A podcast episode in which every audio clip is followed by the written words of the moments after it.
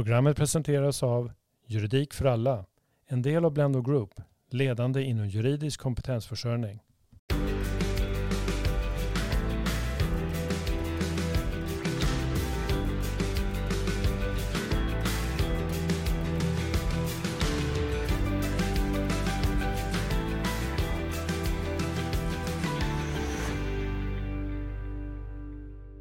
Då säger vi hjärtligt välkomna tillbaka till Juridik för alla-podden och avsnitt två i denna andra poddserie där vi pratar om dina och mina och andras relationer helt enkelt.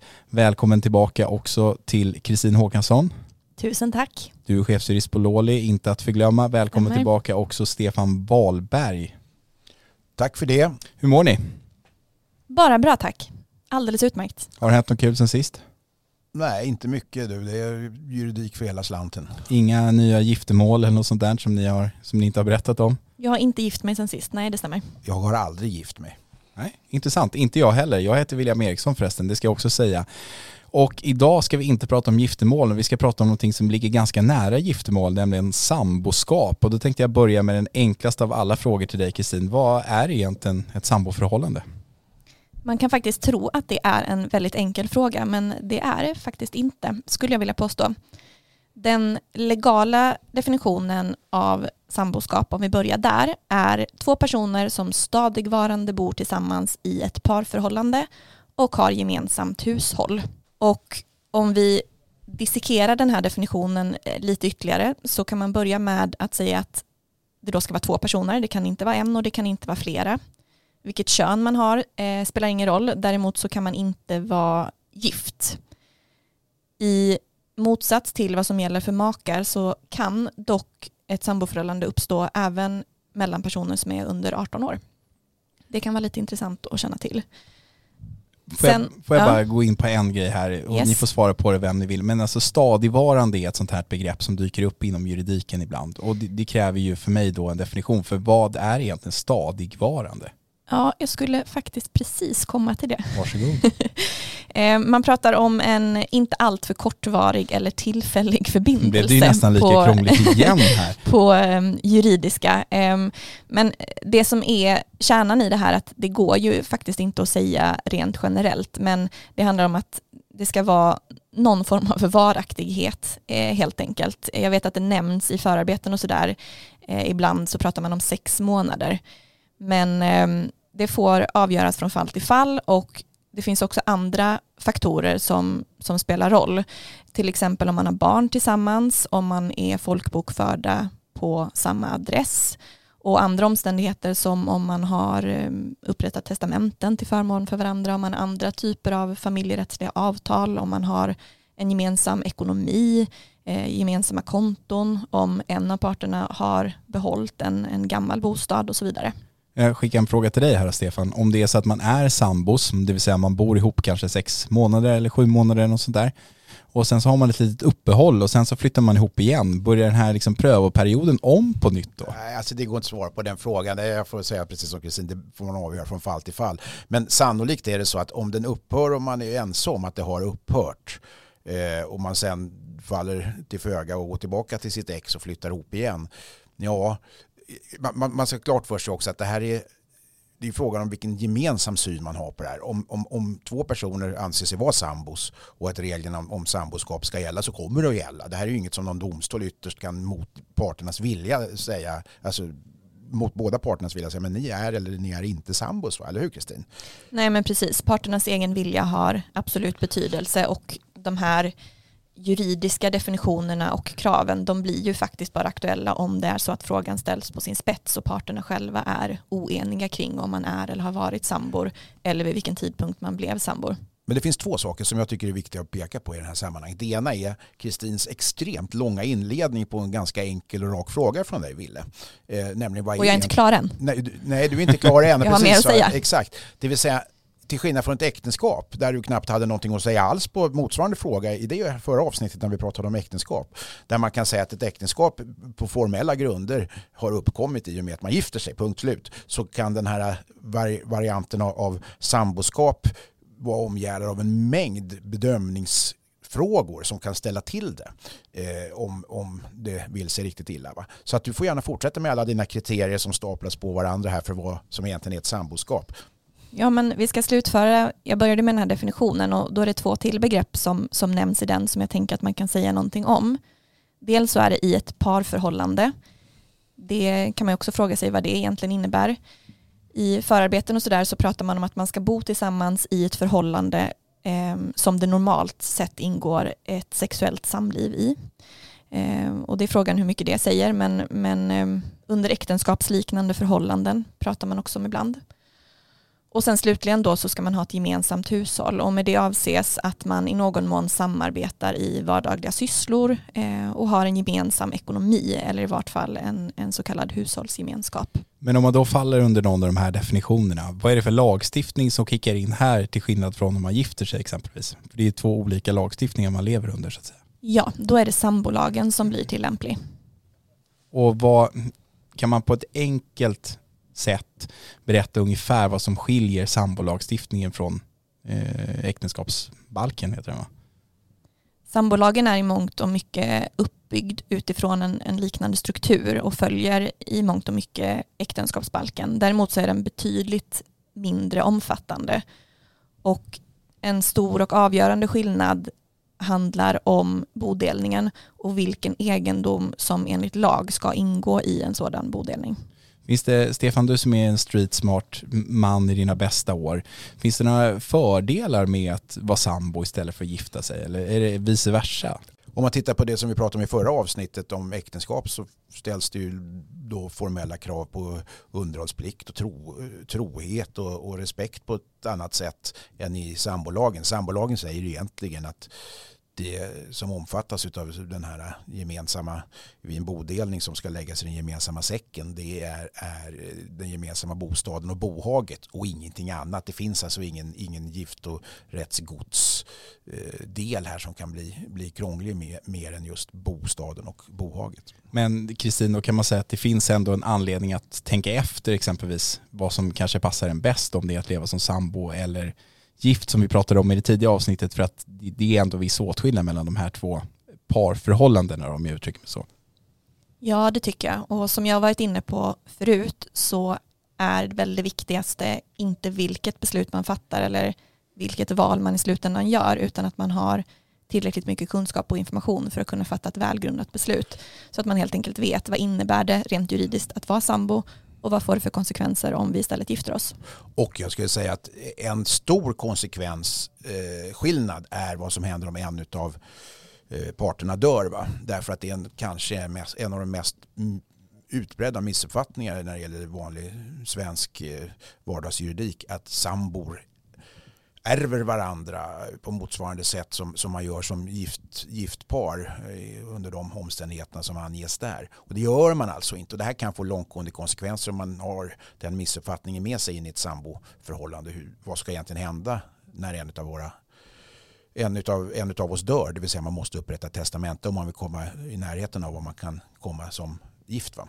Och det vet ju alla som har lyssnat på den förra poddserien, för där har Kristin på ett föredömligt sätt förklarat det. Så att, eh, har man inte lyssnat på det så, och undrar mer om det här med vad som händer med sambo dör, då går man bara tillbaka och lyssnar på det, för det finns utmärkt förklarat där. Men helt, får jag bara lägga till en grej som jag tycker är viktigt. Ja, du var inne på det Kristin, men att det här ska vara ett parförhållande under äktenskapsliknande förhållanden. Det går alltså inte att man har någon form av inneboende eller allmänt eh, sam, sam, sam, man har inte ett samboskap om man bor ihop två kompisar. Sen hur långtgående kravet på den här sexuella aktiviteten ska vara, det mig veteligen har egentligen aldrig prövats ordentligt i domstol. Men det är klart att man kan leva i ett samboskap om man av medicinska skäl inte kan utöva sexuell aktivitet och så vidare. Men det, tanken är att sätta fingret på att det här handlar om ett, ett, ett, ett, ett äktenskapsliknande parförhållande. I förra avsnittet så pratade vi också om vad som händer om, ett, om man vill att ett äktenskap ska upphöra eller när det upphör. Då blir det skilsmässa.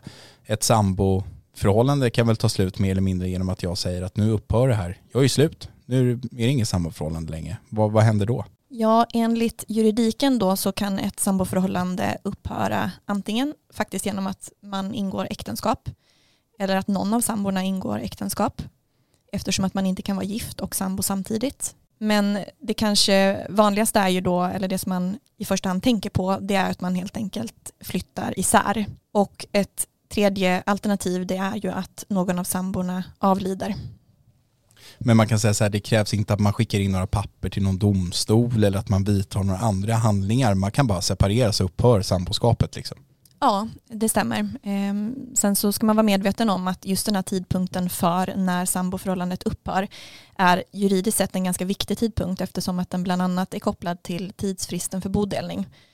Ehm, så det är inte helt ovanligt att man tvistar lite om när samboförhållandet upphörde helt enkelt. Men skriver man på en lapp då som man gjorde i lågstadiet att jag gör slut med dig nu Stefan så har man ju det datumet. Om datumet står Och på flyttar exempelvis. härifrån. Och, Och folk eh, alltså, skriver sig på en annan adress. Exakt, Det är väl exakt, ganska viktigt. Ja.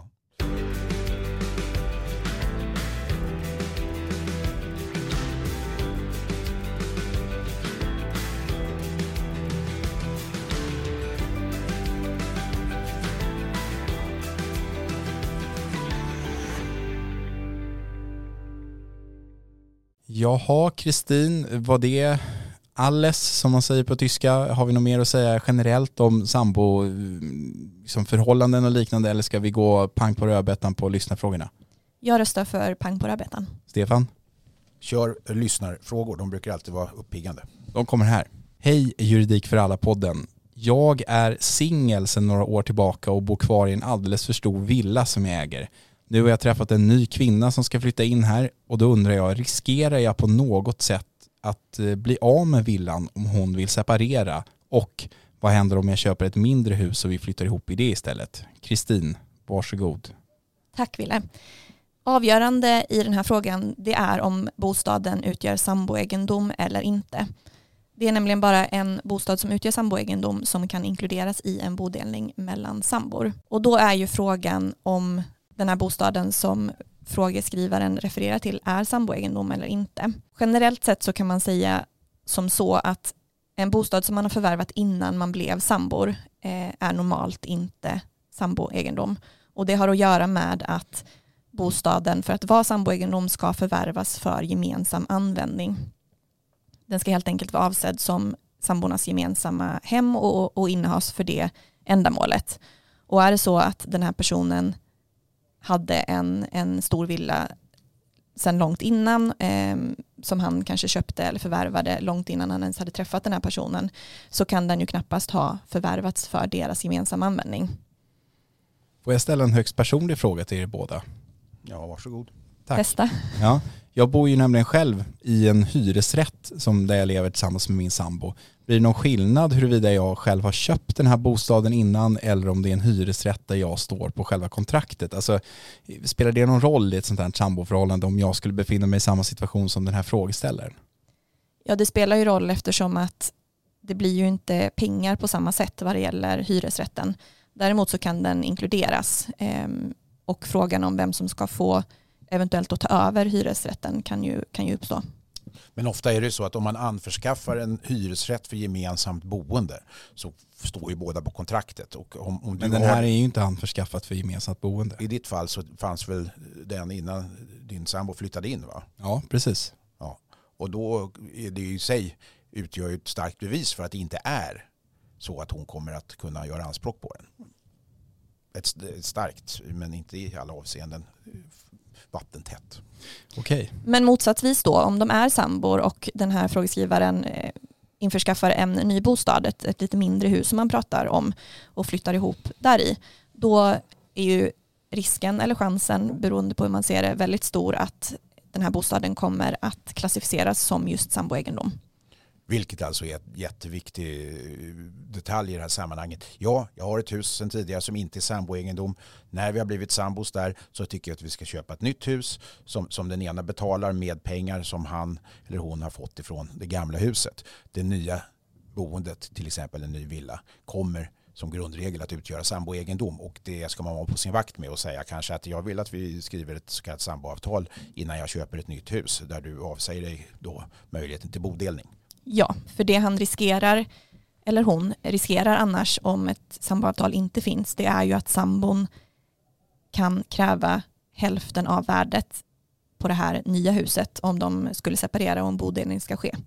Jag skulle vilja att vi fasar in en annan lyssnarfråga i den här frågan, för där har vi nämligen en person som har frågat om vi en gång för alla kan reda ut vad som avses med samboegendom. Eh, och hon skriver att när det gäller bostad så är det ju inte så knepigt, men ordet bohag Punkt, punkt, punkt. Ja, de grundläggande förutsättningarna de, de pratade vi om och nämnde om precis och det handlar om det här med gemensam användning, eh, gemensamt eh, ändamål. Men just ordet bohag då eh, är ju kanske inget ord som används sådär i vardagen av gemene man. Men man kan säga att egentligen allt inre lösöre, det vill säga allt, eh, alla lösa saker som finns i ett hem eh, utgör bohag. Eh, det pratas om möbler, hushållsmaskiner, eh, sängar, skåp, bord, stolar, eh, köksutrustning, spis, ehm, kastruller, annan matlagningsutrustning, glas, porslin, textilier, konst, linne. And the list goes on. Eh, man kan säga att det finns ingen liksom, fullständig uppräkning av bohag, varken i lag eller förarbete. Men som sagt, Avsikten är att allt inre lösöre som normalt ingår i ett hem, det utgör bohag. Det finns en annan liten, inte festlig, men intressant eh, fråga när vi kommer till diskussioner om vad som egentligen är ett bohag. Nämligen vilket bohag ägs av vem om man nu då till exempel inte ska göra en bodelning i efterhand och vad har sammanblandats under så att säga, resans gång. Vi har kanske köpt nya kastruller eller nya stolar eller ett nytt möblemang eller en fin tavla när vi var på utlandssemester och sådär. Och där bör man då faktiskt tänka på så att det inte sammanblandas hur som helst. Då. Absolut. Eh, jag vill nämna också att det finns lite undantag från vad som kan utgöra gemensamt bohag så det räcker inte att, att det de facto är viss egendom och, och att den införskaffats för, införskaffats för gemensamt bruk. Utan det som är bra att känna till är också att sånt som i och för sig är gemensamt bohag men som används uteslutande för den ena sambons bruk, det räknas inte som samboegendom. Um, inte heller egendom som används huvudsakligen för fritidsändamål är samboegendom. Så att till exempel hobbyredskap, idrottsutrustning, eh, olika samlingar av föremål eller musikinstrument, det räknas inte som samboegendom. Så hockeyklubban är lättare att få behålla än soffan helt enkelt? Så är det. Bra, då har vi sammanfattat det också. Låt oss gå vidare. Här kommer nästa fråga och den lyder som följande. Jag separerade för över två år sedan och trodde allting var frid och fröjd. Men nu, nu har dock mitt ex plötsligt dykt upp och kräver att vi ska göra en bodelning enligt sambolagen. Kan man göra det så här i efterhand? Det korta svaret är nej. Det är nämligen så att en begäran om bodelning ska framställas senast ett år efter det att samboförhållandet upphörde. Och då är vi tillbaka till det här att det kan vara bra att veta vilket datum som man har sagt att nu gör jag slut och nu lämnar jag den här bostaden, eller hur? Alltså det här är en, en antingen är det ännu en otydlighet eller kanske man ska vända på det, en tydlighet från lagstiftarens sida i en i övrigt ganska otydlig eh, situation. Därför att om vi tittar, vi backar lite grann till vårt förra avsnitt som handlade om äktenskap. Där står det bara punkt slut i, i, i äktenskapsbalken att det skall göras en bodelning i, om, i samband med skilsmässa eller äktenskapsskillnad. Då, då. Och jag vet vet att det finns ett gammalt HD-avgörande som, som har godkänt att en bodelning kan göras upp till, eller inte upp till, i det fallet mer än tio år efter det att skilsmässan faktiskt hade, hade, hade inträffat. Va? Men i det här fallet så har lagstiftarna satt ner foten och sagt att kom inte dragandet med något gammalt groll efter mer än ett år. Ni har ett år på er att begära en bodelning. Om det inte sker så blir det ingen bodelning, punkt slut. Va? Precis, så är det. Eh, om, om den inte görs i rätt tid då kommer den inte till stånd helt enkelt. Man kan också nämna bara, förlåt Wille, att eh, om det skulle uppstå någon form av tvist kring det här så är det den som begär bodelning som normalt sett har bevisbördan, det vill säga åläggs att bevisa att eh, den här begäran sker inom tidsfristen på ett år. Men jag kommer tillbaka till det här, det blir återigen så tydligt, precis som i vår förra poddserie, i det förra avsnittet och alltid när man pratar om juridik. Tydligheten är någonstans A och O här. Har man bara på papper exakt när det här samboförhållandet upphörde, då är det ju inget problem, eller hur? Nej, precis. Eh, sen på papper, det kan man ju ifrågasätta ja, ja, vad det betyder. Men jag menar att man är överens om det på något sätt, att det finns ett tydligt avslut i alla fall. Ja, det är viktigt att vara medveten om när ett samboförhållande juridiskt sett avslutas och eh, vad det får, liksom vilka konsekvenser som kan vara kopplade till just det här datumet. Okej, låt oss gå vidare och bocka av ännu en lyssnarfråga. Den lyder som följande. Min sambo har en del väldigt vanskliga affärer. Då kan man undra vad det är för affärer. Men det ska Är det inte... du som har skrivit den här frågan Wille? Ja, man kan nästan tro det.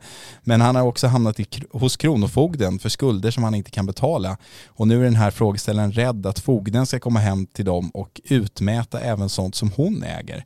Vad är det som gäller och hur kan jag bevisa vad som är mitt? Och det vill man ju inte vara med om att det kommer någon gubbe med en käpp och knacka på den här tavlan som man är efter sin farfar eller någonting sånt där.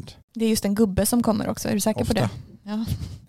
Nej men så här, utgångs, utgångspunkten är att var och en eh, av samborna, precis som för makar, svarar för sina egna skulder. Däremot så kan man tänka sig att det skulle kunna uppstå lite problem i praktiken eftersom att två sambor som bor tillsammans eh, har sina saker och sådär eh, i det gemensamma hemmet och om Kronofogden kommer och knackar på och då vill utmäta saker för den e-, ena sambons räkning så kan det uppstå frågor vem äger egentligen vad och det kan också vara ganska svårt faktiskt att eh, bevisa inte minst då på grund av att det finns en, en presumtion eh, om att egendom som man har i sin besittning eh, är också egendom som man äger. Men ursäkta en dum person här nu då. Det finns inget motsvarande ett äktenskapsförord eller liknande som man kan lösa en sån här situation med om man är sambo. Jag svarar du Kristin? Nej men jag vet inte exakt om jag förstår vad du menar men man kan ju vara tydlig med och klargöra vem som äger vad och också spara liksom bevis eller andra typer, ja, kvitton eller sådär eh, som klargör vem som äger vad helt Och då enkelt. kan inte Kronofogden utmäta den saken om den är din så att säga och det är inte du som ska är föremål för utmätningen helt enkelt. Precis. Den här frågan är ju egentligen inte inom ramen för den ekonomiska familjerätten som vi diskuterar här utan den är ju mer utifrån ett kronofogdeperspektiv. Men den är i praktiken ganska intressant därför att precis som Kristin säger så finns det ju en, en presumtion, alltså utgångspunkten. Det finns alltså en bevislättnadsregel till och med för Kronofogden där Kronofogden ska kunna utgå ifrån att egendom som finns i en gemensam bostad till exempel är i den enas besittning om inte annat kan bevisas. Och därför så är det precis så viktigt som, som det framgår här att man på något sätt har bevis för vem äger vad. Man kanske har kvitton, man kanske har, har, har eh, inte vet jag, bilder på att det förekom eh, den här tavlan från Pica- Picasso-tavlan hängde på min vägg i min tidigare bostad innan jag träffade den här personen. Det här gäller inte bara sambo förhållande, det gäller även äktenskap för den delen. Men jag tyckte frågan var ganska pikant faktiskt. Absolut. Så, så Det- här, får jag bara säga, det här är liksom ingen situation då som är specifik för just ett samboförhållande. Det är inte så att det här är en av de eh, delarna som då blir en nackdel om man väljer att inte gifta sig, att man skulle kunna reglera den här saken på ett annat sätt om man var gifta, utan det här är en situation som kan uppkomma vare sig man är gift eller sambo. Så är det. Däremot så blir, blir den ju tillspetsad av att man är just sambor, att man bor tillsammans och då också har sina saker förvarade på, i samma hem. Och jag känner till ett fall som ett par år tillbaka gick, jag undrar om det gick hela vägen till Högsta domstolen men det kan ha stannat Svea hovrätt också, där det rörde då bilar som stod skrivna i, i, i fordonsregistret på en av parterna men där Kronofogden ändå tog sig rätten och sedermera om jag inte minns fel fick rätten att, att utmäta de här bilarna trots att de i, enligt fordonsregistret tillhörde den andra parten. Men man menar att det kunde vara en inom citationstecken konstruktion för att undgå just utmätning och så vidare. Vi ska väl nämna också eh, en annan aspekt av den här frågan och det är ju att i samband med en bodelning så kan den här sambons skulder också få betydelse. Och så är fallet eftersom att när andelarna beräknas för de här samborna inför en, en bodelning och lottläggning i nästa steg så får man dra av skulder eh, gentemot sin andel. Och det innebär ju i sin tur att eh, den här skuldsatta sambon kan, kan bidra i mindre mån. Så man ska, om, man, om man blir kär i någon och man vill flytta ihop med som har, vad stod det nu i frågan, vanskliga affärer. Affärer på gång, ja precis. Vanskliga affärer så, så ska kärleken väga väldigt mycket tyngre än, än, än, än risken att flytta ihop med en sån här person onekligen. Ja, så är det alltid. Man ska ha koll på det man gör. Vi går vidare till ännu en lyssnarfråga. Lyssna här. När jag började plugga köpte jag en bostadsrätt som jag finansierade driften av genom att låta en studiekompis flytta in här samtidigt. Hon har sedan dess betalat hälften av kostnaderna i alla år. Det har hänt att vi har hoppat i säng med varandra. Detta berättar jag därför att det tydligen verkar vara av betydelse i sammanhanget. Nu hävdar den här studiekamraten att vi har varit sambor och att hon har rätt till halva lägenheten. Är det verkligen jag som ska bevisa att vi inte har varit sambor? Kristin, nu är det bevisfrågor här igen i Juridik för alla-podden. Ja, vi kan väl börja med att upprepa den här definitionen av sambor, det vill säga två personer som stadigvarande bor tillsammans i ett parförhållande och har gemensamt hushåll. Så om man stannar där så mm, kan man väl nästan tänka sig att de här två personerna skulle kunna definieras som sambor. Vi pratade också tidigare om att det finns en, en presumtion om det är så att man är folkbokförd på samma adress. Eh, och den här presumtionen får till, till följd att om man är det Ehm, så räknas man som sambor tills motsatsen är bevisad, lite förenklat. Ehm, gällande bevisbördan då så kan man säga att det i vart fall i ehm, förarbetena sägs att det är den som hävdar att ett samboförhållande inte föreligger som, som normalt sett har bevisbördan för sitt eh, påstående. Stefan, utan att eh, liksom tala för bildligt här nu, men, men vad innebär den här eh, tidvisa sexuella relationen mellan de här två? Nej, alltså jag, det här är knepigt. Alltså jag, jag tycker det är bra det Kristin säger, att det här lutar mot att den som påstår att det varit ett samboförhållande faktiskt kommer att få rätt i det här. Om det dessutom i någon mening är ostridigt att de har, har haft sex med varandra, jag menar regelbundet på något sätt, så har det naturligtvis också en stark inverkan på att det här skulle kunna betraktas som ett samboförhållande. Bevisregeln där är ju väldigt speciell. Alltså, vi kan sitta här och, och, och ska inte säga småle, men, men skaka lite grann på huvudet åt den här situationen. Men jag är inte helt säker på att den är, är, är, helt ovanlig. Alltså att det finns en uppfattning hos den ena parten och en annan uppfattning hos den andra parten om huruvida vi egentligen är sambor eller är vi kompisar som har sammanbott. Har vi haft gemensamt hushåll med, med, med, det får inte vara fråga om någon inneboende för då är det inte ett samboförhållande. Men när man ska försöka komma fram då till Kristin om de här två har varit sambos, är det så att man liksom lägger fram en och en och en av de här, liksom att man uppfyller de här kraven, blir, det, blir tecknena starkare på att man har varit sambo, om man liksom är folkbokförda på samma adress, om man liksom delar bostad, om man har haft en sexuell relation, blir liksom varje parameter gör det att, att, vad ska man säga, att det blir ännu tydligare att man har varit sambo? Förstår du vad jag menar? Eller räcker det om, om en av de här kriterierna är uppfyllda så att säga för att man ska räknas som sambos? Nej, utan hela den här definitionen eh, gäller ju så att eh, respektive kriterie behöver vara uppfyllt. Vad det gäller folkbokföringen så fungerar det som en presumtion, eh, men den kan givetvis brytas. Så i övrigt så handlar det om att göra en helhetsbedömning där man tittar på bland annat eh, folkbokföringen, men också vad de har haft för förhållande, eh, vad de har haft för avsikter, varför de har bott tillsammans spelar ju såklart roll, hur länge det här har pågått, och som Stefan var inne på, om de har haft någon form av gemensam ekonomi, gemensamma konton, om den här personen har behållit en, en annan bostad och ja, vad de själva, eh, hur de själva har agerat och betett sig och har haft för avsikter. Den här bevisregeln kan ju låta ganska apart för somliga. Ska den bevisa att man inte har varit sambo om man påstår det? Så jag menar, I de allra flesta fallen är det väldigt enkelt. Om jag påstår att jag har varit sambo med, med, en människa som bor på en helt annan adress så är det inte så svårt för den människan att bevisa att vi inte har varit sambos. Men när alla de här kriterierna trillar på plats som du nu beskriver Kristin, de som utgör kriterier för att vara sambor och det inte finns någonting kvar så att säga, som, som kan peka i en annan riktning då handlar ju de här sista bitarna om att, att på ett eller annat sätt kunna få en bevistyngd som mot motvikt till allt, allt det som läggs i den andra skålen. Det kan vara knepigt, helt klart. Alltså. Ja, å andra sidan är det ju inte så heller att man till exempel har en inneboende och, och hoppar i säng som de uttryckte det en gång och så blir man juridiskt sett sambor. Så är det ju inte heller. Det ska men, men, men, det spelar egentligen ingen roll om man liksom har pratat om att nu ska vi bli sambos eller någonting. Det spelar ingen roll. Man måste liksom inte ha kommit överens om att man är sambos utan att det är de här kriterierna som, som är avgörande för huruvida man juridiskt sett ska betraktas som sambos eller inte. Ja, parternas avsikt kan ju ha betydelse men inte ensamt.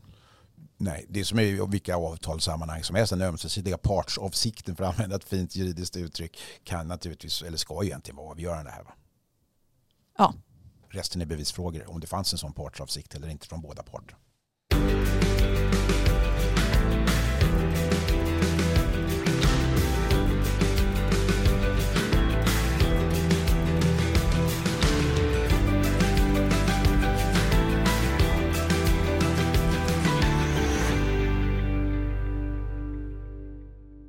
Alright hörni, då har vi även i det här avsnittet lyckats beta av rätt många lyssnarfrågor. Då gör vi som brukligt tycker jag i den här podden att vi låter Kristin gå igenom det allra viktigaste och mest kärnfulla på en knapp minut. Varsågod Kristin, kör.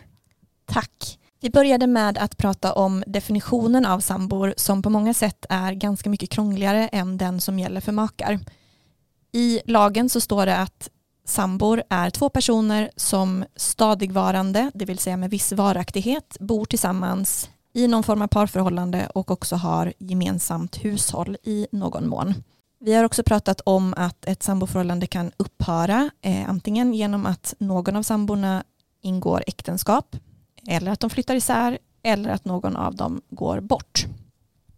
Vi har också pratat lite extra om att det är viktigt eh, och klurigt att bedöma om eh, och när man blir sambor men också när samboförhållandet upphör.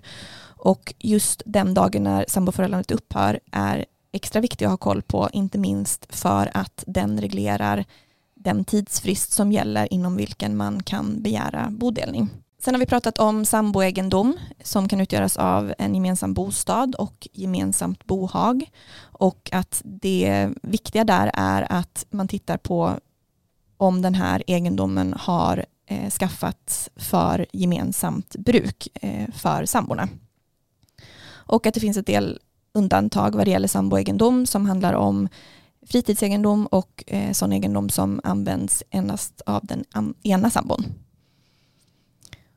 Vad har vi mer pratat om? Eh, vi har nämnt arv, att sambor inte ärver eh, varandra. Eh, och vi har också pratat om att det finns en del bevisregler som kan vara bra att eh, vara medveten om. Ja, Sambo, inte, samboavtal, får jag, får jag bara lägga till? Kan, vi inte, kan du kort sammanfatta också, vi har varit inne lite, lite på det med sambo. Vad gör ett samboavtal? Vad har det för innebörd? Kan du nämna det också? Absolut, ett samboavtal upprättas för att i någon mån helt eller delvis sätta sambolagen ur spel. Så det handlar helt enkelt om att skriva sig bort från de regler i sambolagen som bestämmer vad som ska ske i samband med en bodelning och vilken egendom som ska inkluderas. Och det är inget komplicerat. Det finns att söka på nätet och det finns att hämta hos Låli och det finns eh, i största allmänhet bara underteckna om man är överens om det här och det behöver inte registreras hos någon myndighet vilket man till exempel måste göra med ett äktenskapsförord. Jag tror vi glömde att säga det tidigare så jag vill gärna här och nu Ja men det stämmer. Eh, men om inte jag ehm, har fått fel information så kommer vi väl prata mer om det här i nästa avsnitt va? You bet. Jag säger återigen stort tack Kristin Håkansson, chefsjurist på Låli. Tack. Jag säger tack Stefan Wahlberg för att du också har varit med och eh, jag heter William Eriksson. Vi återkommer i nästa avsnitt. Då ska vi prata om de allra viktigaste handlingarna som man bör ha när man är gift eller sambo eller på något annat sätt lever på den här jorden. Vi hörs snart igen. Jag hade helt glömt att vi skulle göra ett helt avsnitt.